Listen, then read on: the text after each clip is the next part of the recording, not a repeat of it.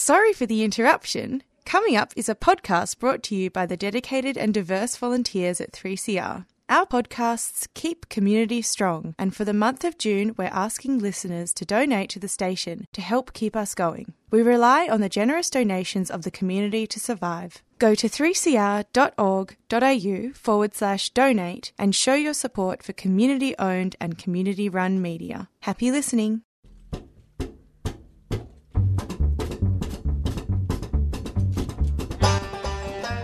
G'day, Annie McLaughlin here for this week's edition of Stick Together, the only national program focusing on union news, workers' stories, and social justice issues.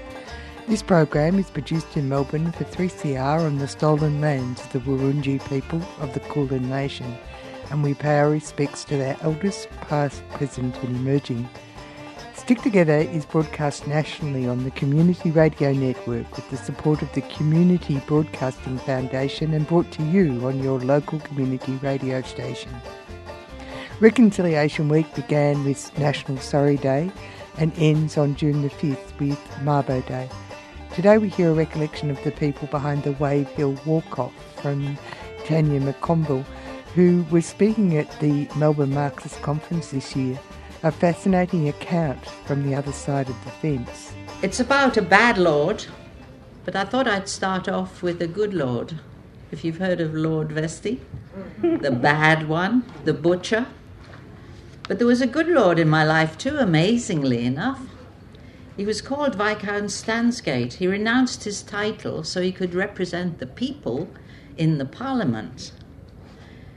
He became Tony Wedgwood Benn and then Tony Benn. Then he resigned from the Parliament so he could get involved in politics. So he would often come to the northeast of England, talk to the miners, support the miners, organise. And he had this amazing statement, the rally. And I thought I'd start with that. If you don't know where you've been, you don't know where you are and you certainly don't know where you're going. So that's how I'll start. Learn our history from the people who made it, work out what you've learned and where we are, and then try and draw a map to where we've got to go. Now back to the bad lord, who actually got his lordship for the money he earned. He was a billionaire lord. I was working two jobs in London in 1973 one for the rent for the landlord and the other for the bills when I saw a Granada TV documentary, The Unlucky Australians.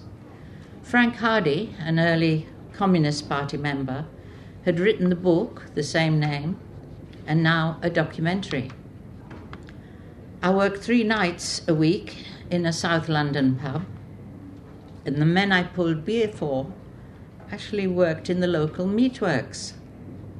They talked about what they'd seen people whose land had been occupied by the British government, were slaves for rations on Wave Hill Cattle Station in the Northern Territory of Australia. And they were working for Lord Vestey, a British aristocrat who ran cattle on their land. Well, not just on their land, he had land all over the world Brazil, Argentina, Venezuela, Guatemala. And like I say, he wasn't even a British aristocrat.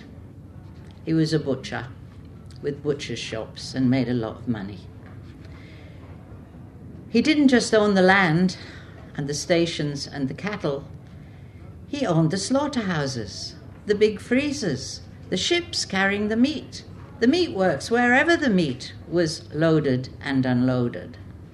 In Britain, he had the chain of butcher shops, Dewhurst's, and he owned this meatworks in London. So the men in the pub worked for Lord Vestey. They, along with the men and women in the film, worked for the same boss. The documentary we'd seen told the story of a strike of station workers from Wave Hill Station which started in 1966. They'd gone on strike for pay, then equal pay. And the strikers were holding out seven years later in a strike camp, breaking the law, occupying one square mile of what was, according to that paper law, Lord Vestey's land.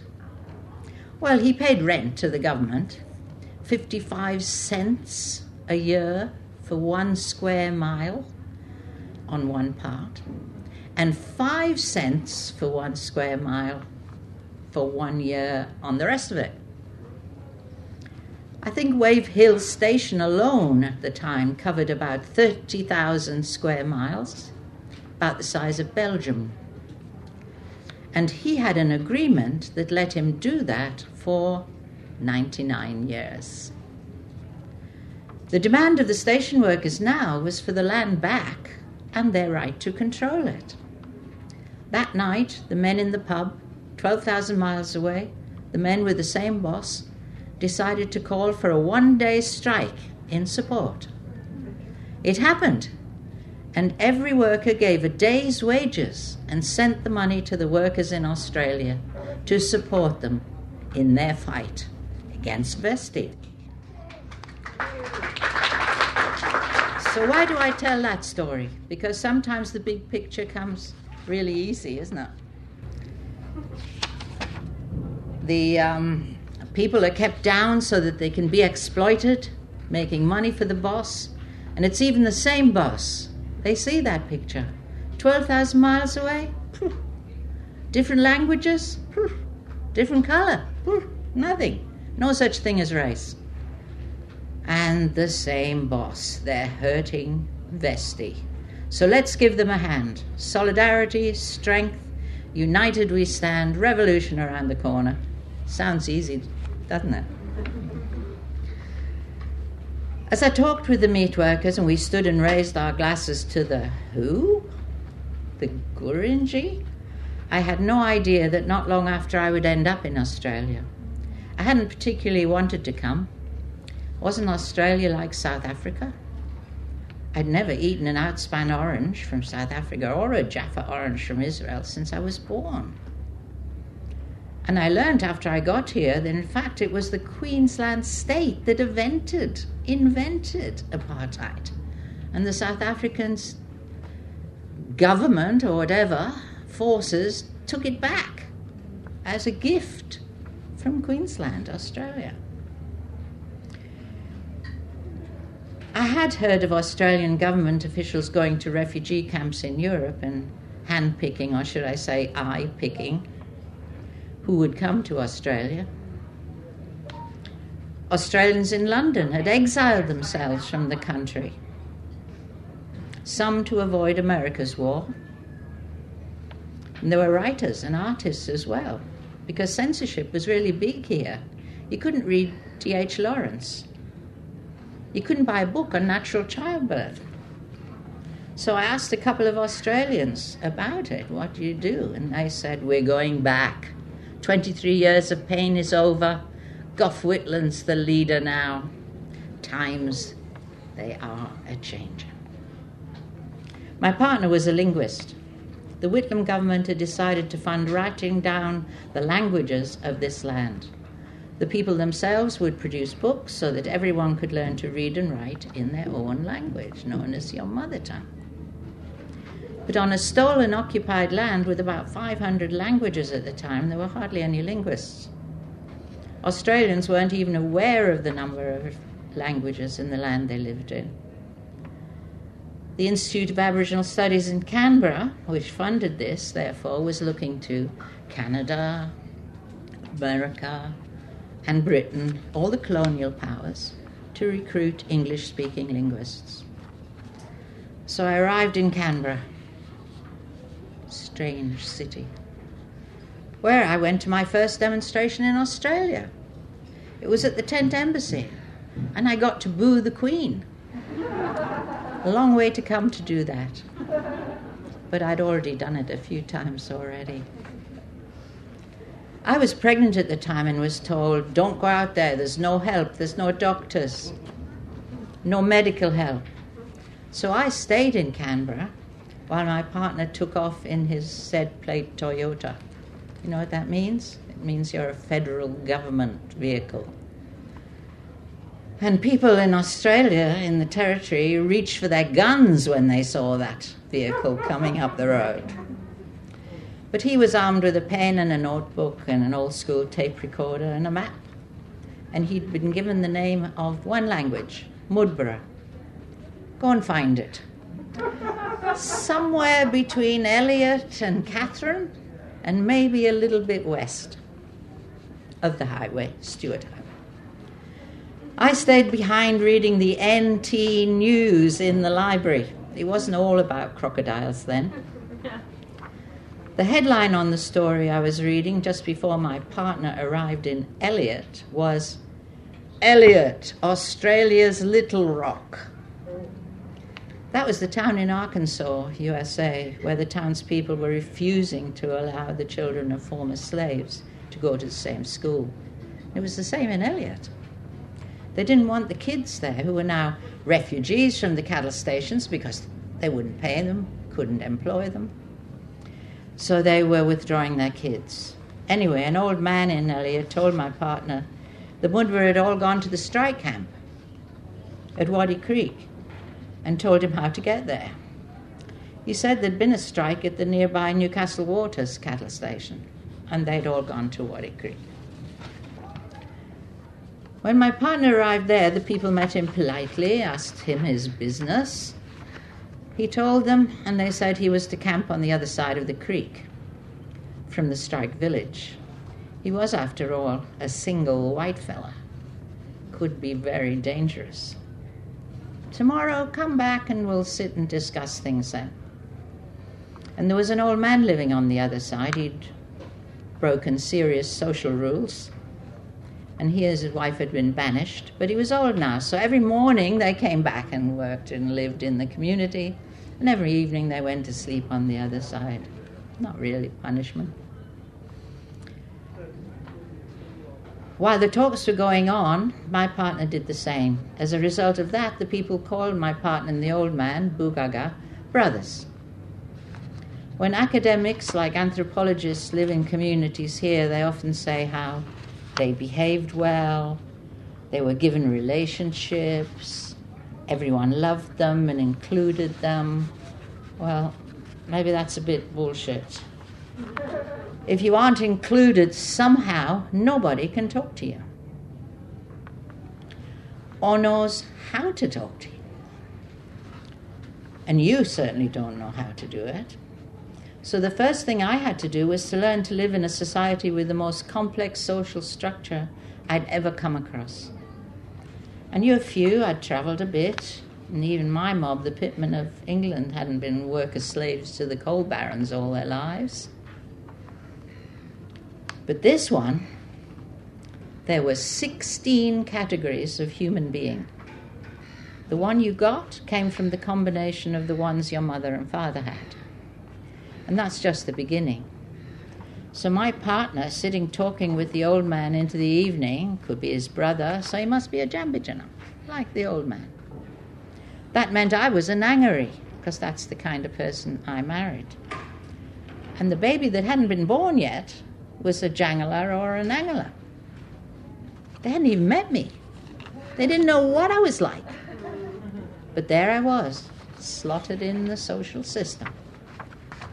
I don't think I made it much past primary school in the education system, but I thought I should mention it.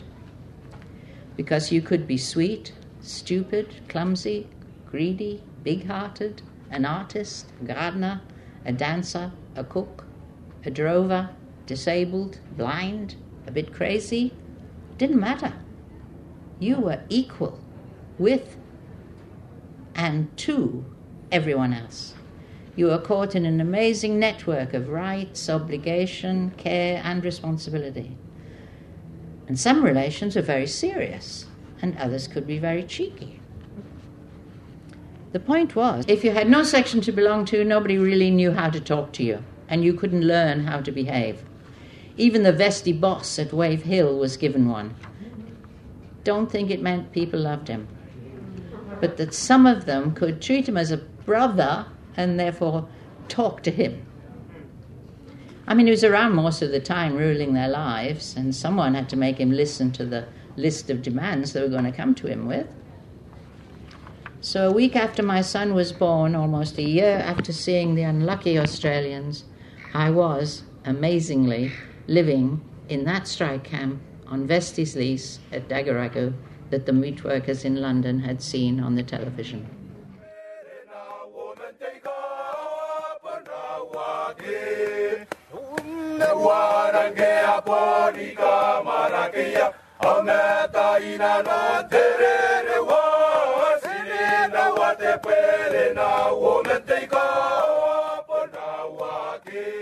You're listening to Stick Together, worker stories and union news, broadcast around the country every week on the Community Radio Network.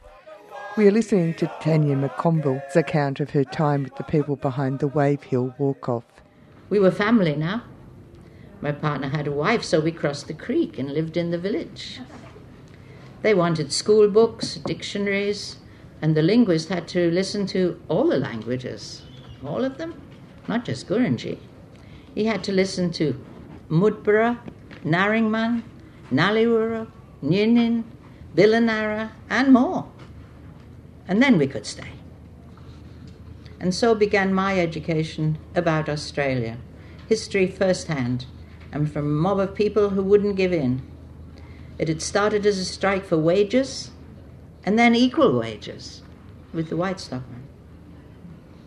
Seven and a half years later, and now, stuffed the bosses, they wanted their land back to run the cattle for themselves. They're known as the Gurindji, but that was so the white fellas wouldn't get confused.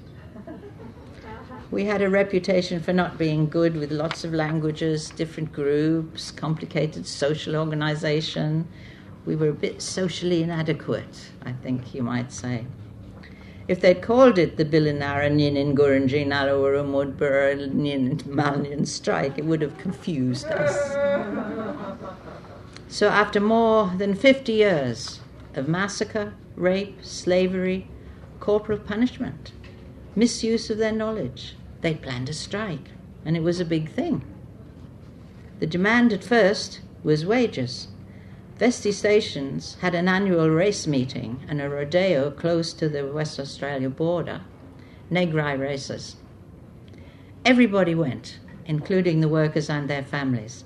In fact, it was the only time they were allowed to get together from the different stations, not just Vestey's, but all the stations. Under cover of the races in 1962, they got together a list of demands wages, conditions, housing, water, services, and they took them back to their station bosses.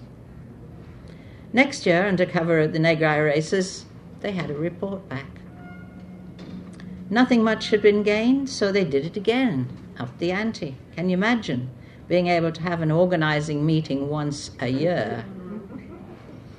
Over this time, they started getting something, a few dollars, but they never saw it because their pittance went to the company store and never got the cash in their hand.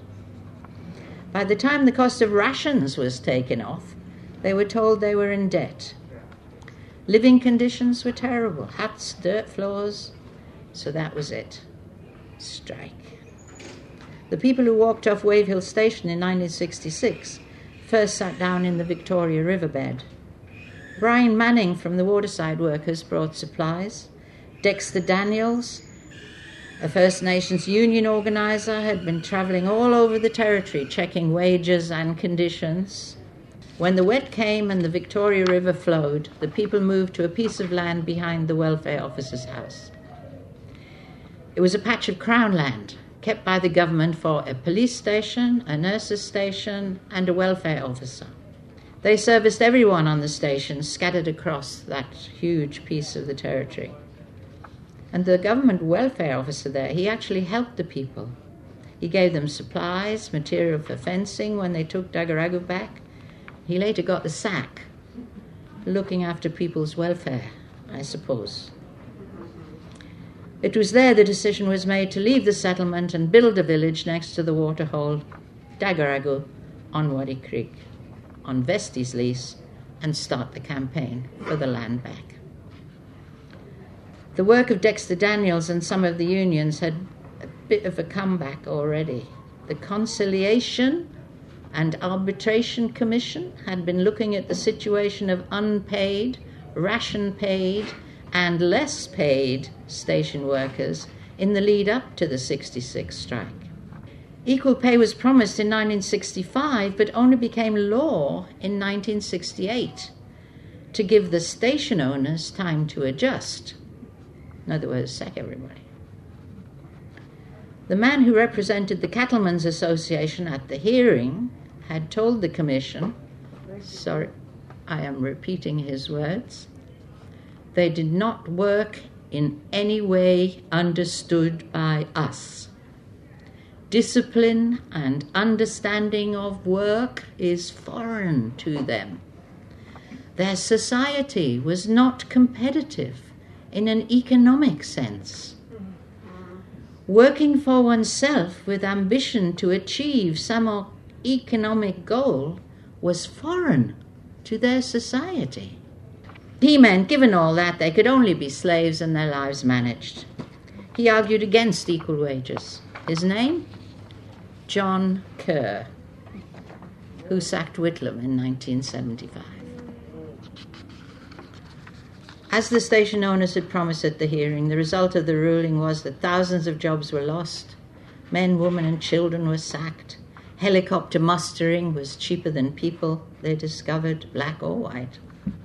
So families who'd worked for decades living on their own country were now evicted. Station property. They were not workers, they were trespassers. As most of the area was covered by pastoral leases, they were now refugees on the edges of towns. But some of them, like I said before, did come to live at the strike camp because Daguragu was holding on.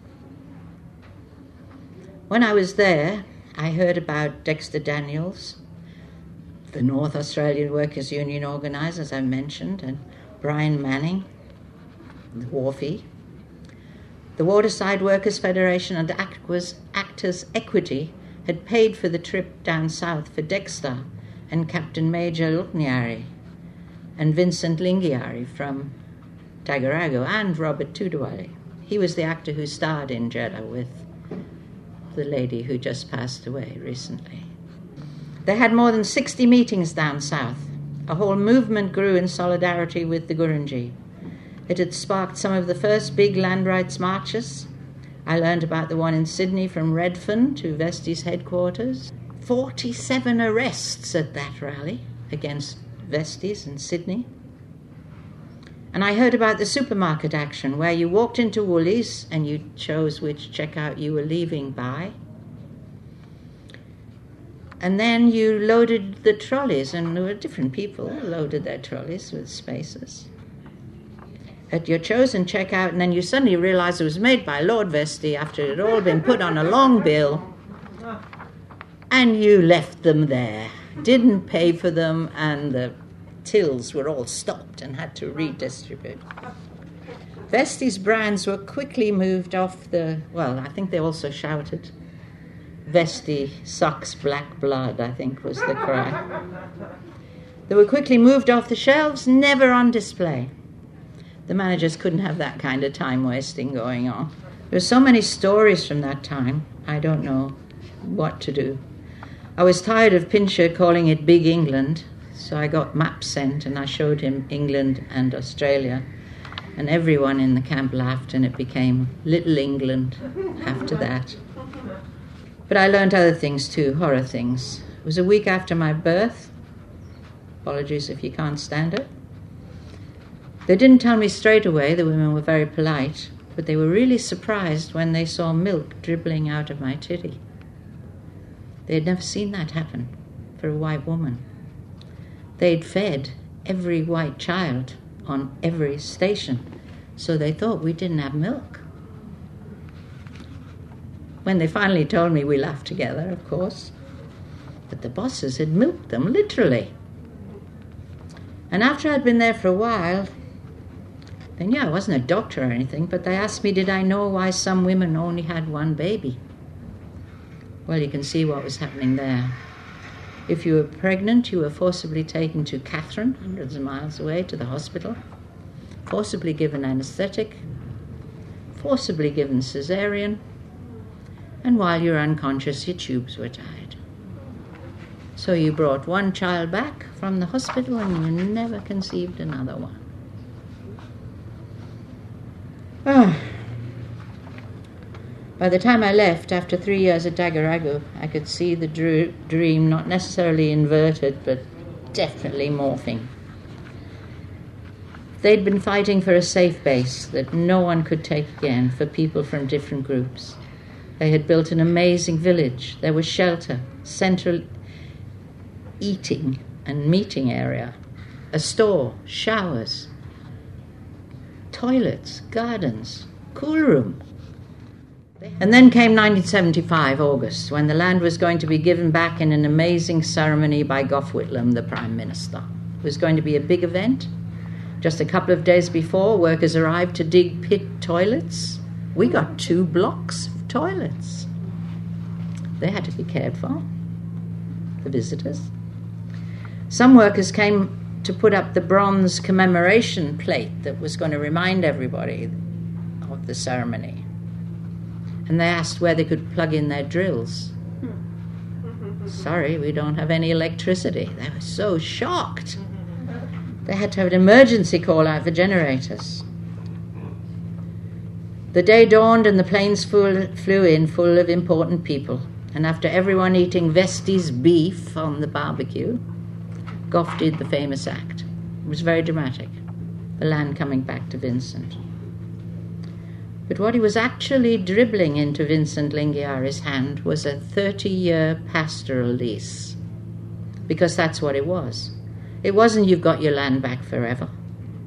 The Vestey representative had got up first and handed a piece of paper to the Prime Minister, handing over a 30 year lease for this tiny patch of land. It was before the Land Rights Act. The area was empty of cattle. Vestey had paid helicopter shooters to kill them all beforehand.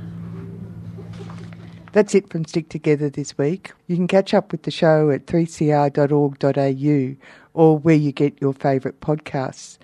Contact us at sticktogether at 3cr.org.au. I'm Annie McLaughlin. Join the Stick Together team next week for more workers' news and remember, wherever you are, whatever you do, there's a union for you. Stay safe and stick together.